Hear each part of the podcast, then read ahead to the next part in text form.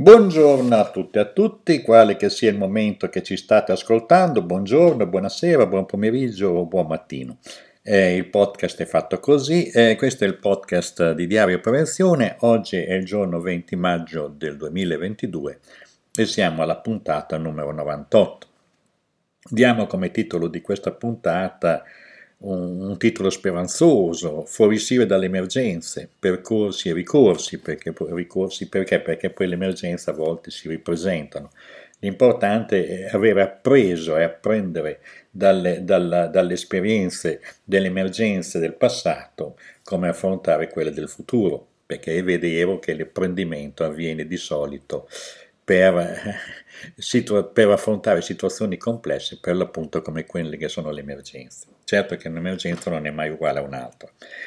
Ecco, proprio per stare in tema, eh, segnaliamo su Diario Prevenzione eh, un video fatto su YouTube di una registrazione del convegno di SMIPS dal tema e dopo il Covid la formazione come strumento e metodo per una prevenzione efficace. È un dibattito in cui hanno partecipato Giovanni Leonardi dell'Agenzia Nazionale della Sanità Pubblica della Gran Bretagna, la formazione dei medici per far fronte ai rischi sanitari e ambientali con Claudio Lisi, coordinatore del gruppo di lavoro ambiente e salute della FNOM e via dicendo, diciamo tutte persone molto importanti che hanno dato comunque un punto di vista, anche se diciamo una piccola critica con un orientamento molto versato, molto orientato verso eh, il paradigma medico sanitario, con anche una difficoltà molto spesso a staccarsi dagli aspetti clinici. La prevenzione non è solo clinica, è anche altro, anzi molto spesso si integra con la clinica, ma la prevenzione primordiale, come veniva detto nel convegno, quella primaria, afferisce come si progetta un territorio, come si gestiscono le risorse, le modal- i modi di vivere, di organizzare anche dal punto di vista urbanistico un territorio. È certo che l'esperienza del Covid ha dato comunque un, una sferzata rispetto a molti luoghi comuni e tutto sommato, come veniva detto, l'Italia in qualche modo è riuscita ad affrontare abbastanza bene perché aveva ancora dei servizi territoriali in quelle regioni dove erano rimasti i servizi, dove sono rimasti i servizi territoriali. Laddove questi non sono rimasti, le difficoltà sono state molte di più. Comunque, noi vi invitiamo ad vedere questo video della registrazione, scegliendo di volta in volta anche, diciamo così, le testimonianze e le riflessioni dei professionisti che hanno dato vita con SMIPS, l'associazione benemerita SMIPS, eh, a, questa inter- iniziativa e pensiamo bene che eh, queste iniziative debbano continuare perché comunque di emergenze ne avremo, ne abbiamo e non sarà facile eh, e dobbiamo comunque eh, riflettere, apprendere e strutturare quelle che sono le esperienze che divengono cultura. Cultura anche scientifica di tipo nuovo per appunto per affrontare le emergenze. Una notizia velocissima sul Covid in Nord Corea che avrebbe comunque starebbe ponendo eh, Omicron, diciamo, mm, nuova, praticamente starebbe creando molti problemi anche perché la Corea, pur essendo una popolazione giovane, sono pochi gli anziani in Corea, comunque la Corea del Nord non ha strutture sanitarie adeguate per affrontare il tema. Mm, vediamo poi un, sempre in, andiamo in ordine cronologico con le notizie così come sono apparse. Prevenzione e controllo della resistenza antimicrobica per i lavoratori esposti negli allevamenti avicoli e suinicoli. Anche questa è comunque una brochure fatta da INAIL, è molto importante e comunque vale veramente la pena leggerla, averla perché diciamo così è un fatto anche di eh, conoscenza di base eh, su quelli che sono gli effetti di tutti i farmaci antimicrobici, cioè dagli antibatterici, detti anche antibiotici, gli antifungini, gli antivirali, gli antiparassitari e tutto il personale che lavora negli allevamenti è molto esposto ad episodi di eh, resistenza eh, antimicrobica proprio perché nei mangimi, nelle, proprio per evitare le famose diarree di massa dei, dei suini, si cominciò negli anni 60-70 a dare loro antibiotici perché potessero arrivare al peso di macellazione senza avere dei danni dal punto di vista economico. Certo questa pratica di dare, di dare antibiotici ha creato dei problemi poi nella catena alimentare anche agli umani. Comunque andate a leggere questo materiale, che è un materiale fatto molto bene, è uno strumento di lavoro e quindi vale la pena veramente utilizzarlo. Veniamo poi invece a un articolo molto importante che riguarda il quaderno nucleare, armi nucleari negli Stati Uniti, e, mm, di due autori, Christensen e Matt Cord. Quella fonte è il Bulletin of the Atomic Scientist e è un nuclear notebook praticamente ci fa un quadro terrificante di quante sono le armi nucleari disperse per il mondo, in mano certo alle potenze nucleari, ma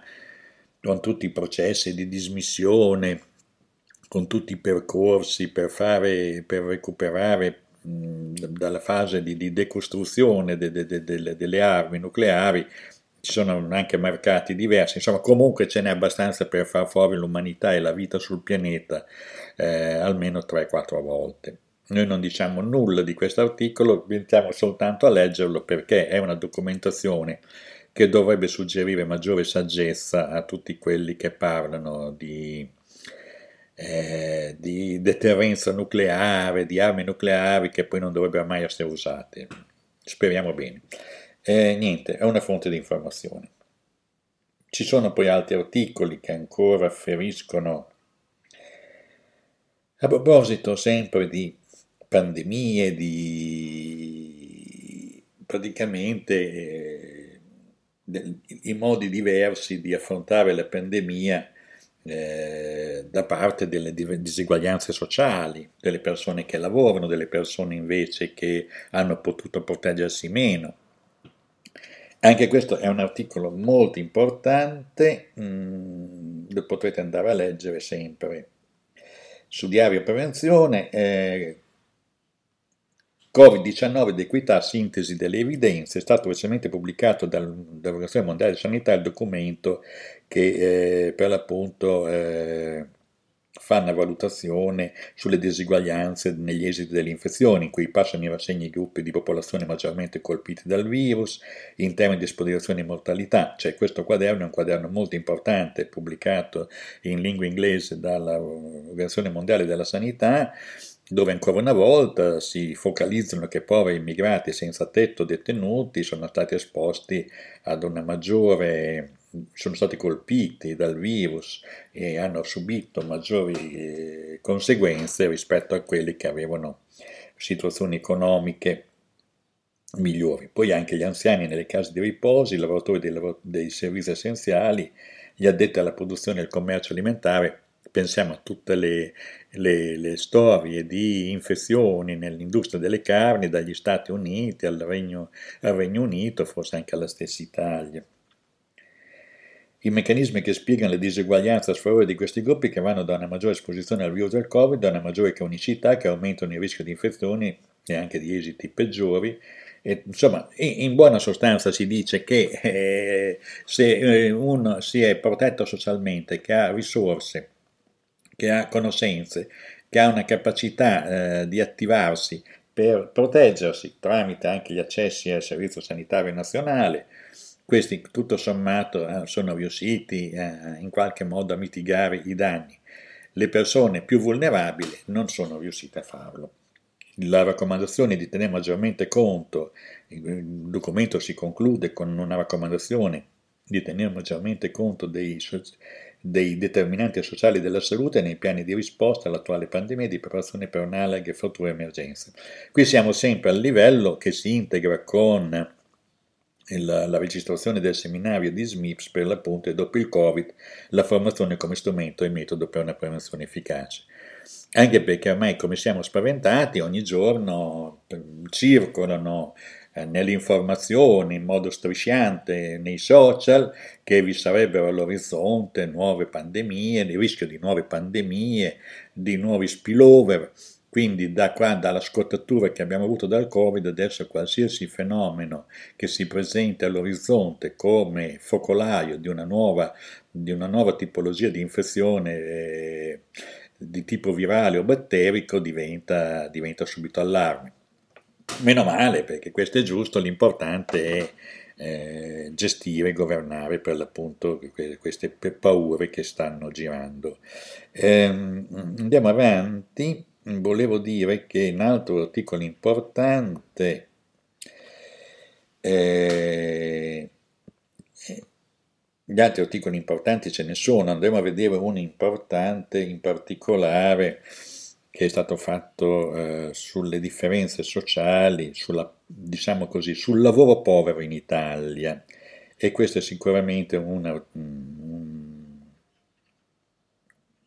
diciamo, il rapporto Oxfam sul lavoro in Italia, disuguita, disuguaglia, cioè dove sostanzialmente sulla parola diseguaglianza in Italia ridare valore, potere e dignità al lavoro. Questo è un report che noi invitiamo per davvero a leggere, è molto importante perché in questo report effettivamente è stata fatta un'indagine molto mirata che ha messo in evidenza quanti, che lavorare non basta, eh, si può essere molto poveri anche lavorando perché i salari in Italia negli ultimi 15 anni sono stati taglieggiati da una serie, mm, mm, diciamo così, multifattoriale di fenomeni che vanno dai contratti pirata, eh, per cui eh, si pagano tariffe sotto costo, eh, sotto, sotto contratti, quelli dignitosi firmati dalle grandi confederazioni, e poi ci sono lavori che sono per definizione lavoretti che si vuole non pagare. Non parliamo poi della pretesa di lavoro gratuito che è drammatica. E questo è un saggio molto importante di Oxfam che vi ha veramente dato valore al fatto che finalmente ci si accorge di questo dramma del, del lavoro eh, maltrattato, del lavoro che eh, non è sufficiente a dare una condizione dignitosa di vita delle persone e quindi eh, vi preghiamo veramente di leggerlo, potete scaricare da Diario Prevenzione eh, sono diverse, 356 pagine, il lavoro povero, povertà lavorativa e rischio di bassa retribuzione, i numeri in Italia, e sono numeri molto importanti. Nel 2019 all'11%, quasi il 12% era a rischio, e poi sono cresciuti con la pandemia, mm, specialmente tutti i lavori che facevano afferenza allo spettacolo, a, diciamo così, a, a, alle attività di socialità cioè dove c'è presente che con i, le chiusure hanno subito dei danni enormi. E quindi il rischio di povertà lavorativa risulta strettamente connesso alla tipologia contrattuale. L'incidenza di povertà lavorativa passa da poco più del 12% che è impiegato prevalentemente con un contratto alle dipendenze a oltre il 17% per i lavoratori cosiddetti autonomi. Sul fenomeno pesa anche l'intensità del lavoro L'incidenza di povertà lavorativa raggiunge il 19,4% tra i dipendenti che nel corso dell'anno lavorano in regime di part-time. E teniamo conto che il lavoro in regime di part-time non volontario molto spesso, ma che viene definito in ragione del fatto che non c'è lavoro. Comunque voi potete vedere tutti i dati, potete farvi un'idea di quale situazione siamo in questo paese, di quale emergenza anche dal punto di vista salariale, proprio in un momento in cui stanno crescendo tutti le bollette, i costi, i prezzi. Basta andare in un qualsiasi magazzino per vedere quanti ritocchi sono stati fatti anche in maniera preventiva ancora prima che i prezzi crescessero. E questi nei determinanti di salute diventano fattori importanti, se non altro perché c'è un'ansia generalizzata di non farcela, anche per fasce di popolazione che avevano un equilibrio dignitoso di vita che oggi vedono messo in discussione eh, anche seriamente. E dall'altra quella comunque di una instabilità derivante anche dal, dalla congiunzione delle, de, de, delle emergenze da una parte una coda della pandemia che non cessa, che si ripresenta, dall'altra eh, la guerra con tutte le sanzioni e, e, e, gli effetti collaterali sull'economia europea delle sanzioni e i costi degli armamenti e dall'altro ancora sullo sfondo il dramma eh, di lungo periodo, cioè quello da affrontare che riguarda per l'appunto la crisi ambientale, quella legata al clima, al cambiamento climatico. Quindi ne abbiamo abbastanza per fare un, un lavoro di riflessione e anche di, di riportare, di, di, portare le forze politiche, quelle che poi si presentano alle elezioni, con una visione ottica tarata sui 3-4 anni che riguardano il mandato in modo da poter essere rieletti e non chi invece dovrebbe fare delle scelte, qui c'è proprio un problema del limite della politica che non riesce a programmare nel lungo periodo perché tutta... Uh, condizionata dalla cultura del presente, dell'immediato, del risultato immediato, perché le campagne elettorali si ripetono tra quelle amministrative, quelle nazionali e via dicendo, e in ogni campagna elettorale comunque è sempre l'occasione per guardare all'immediato e non per programmare nel medio-lungo periodo. Ehm, ci sono poi, sempre su Diario e Prevenzione, altre notizie molto importanti, diciamo, diciamo ancora alcune. Va bene, pubblichiamo anche degli strumenti di lavoro, tipo la Francia, per venire all'energia professionale del DNRS, ma ve l'andrete a leggere, andrete a vedere per quelli che sono interessati, perché è un documento divulgativo fatto molto bene ed è uno strumento di lavoro eh, molto diffusivo, mm, mo, insomma pensato per la diffusione. Vi sono poi altri... Mm, articoli, ehm, segnaliamo anche un articolo più o meno di una rappresentazione storica delle lotte per la salute e la sicurezza in fabbrica di Gianni Marchetto, con una intervista raccolta da Luigi Agostini. Voglio ricordare Luigi, io l'ho conosciuto negli anni 80-90, abbiamo anche fatto delle cose insieme, purtroppo è deceduto pochi giorni dopo che aveva fatto questa intervista e questa intervista rappresenta il lungo percorso di lotte per la salute nelle fabbriche Fiat negli anni 70-80. Gianni Marchetto, però Fiat divenne un protagonista, quindi ve l'andate a vedere perché sicuramente è un materiale molto importante. Chiudiamo con qualcosa che può riguardare anche l'Italia, ma eh, che invece è stata rilevata in, in, scusate, nel Regno Unito, in Gran Bretagna. Gli insegnanti mostrano segni di depressione clinica come effetto evidentemente collaterale a, a tutte le chiusure, alla didattica a distanza, a un problema di criticità nello svolgere il proprio lavoro e quindi un bisogno proprio anche di, di, di fare il punto della situazione. Eh, la prova di una diffusa depressione clinica tra insegnanti e presidi è stata scoperta dal sindacato didattico NSUVT Quasi 12.000 insegnanti hanno preso parte all'indagine sul benessere del sindacato, l'analisi ha rilevato un punteggio benessere medio tra gli insegnanti di 38,7 nella scala Warwick, eh, la scala del benessere mentale Warwick-Edimburgo. Un punteggio inferiore a 41 indica il rischio di una probabile depressione clinica. Il 91% degli insegnanti che hanno risposto al sondaggio ha, che, ha, rif, ha riferito che il proprio lavoro ha influito negativamente sulla propria salute mentale nell'ultimo anno. Ecco, non so, eh, forse in Italia sarebbe opportuno che si facessero anche indagini di questo genere per capire esattamente eh, come stanno le cose, perché penso che ci sia anche in Italia ci siano delle, de, delle problematiche non indifferenti.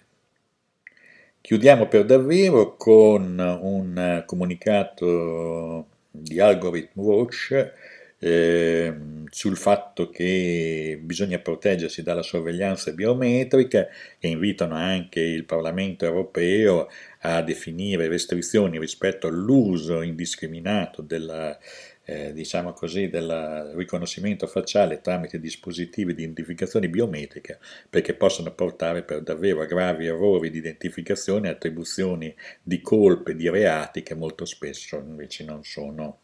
non sono vere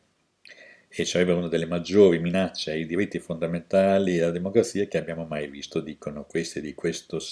ONG per davvero eh, molto importante perché studia questi fenomeni degli algoritmi applicati alla vita quotidiana.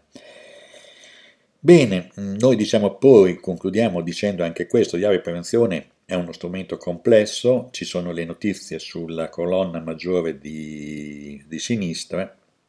sulla colonna di destra, se la guardate con attenzione, guardandola con un, non col telefonino perché dovete andare in coda, ci sono praticamente la disponibilità del, eh, degli articoli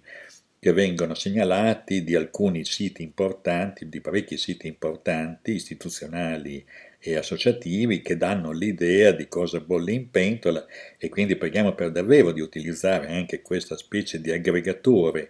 RSS che abbiamo fatto per dare anche una velocità maggiore a uno sguardo, fare uno sguardo con maggiore velocità eh, su, su, quello che sta emergendo di importante nelle riviste più eh, autorevoli che abbiamo e ai siti più autorevoli istituzionali che abbiamo in qualche modo messo in evidenza. Eh, come sempre vogliamo salutare i nostri ascoltatori, speriamo che questo post vi sia stato utile. Dunque il nostro sito si raggiunge con scrivendo o con Google dicendo diario prevenzione e vi, vi porta subito su diario prevenzione oppure sbattendo www.diario linetta alta media prevenzione.it e potrete usandolo utili, probabilmente avere qualche utilità per la vostra attività se vi occupate di prevenzione. Grazie e a risentirci alla prossima.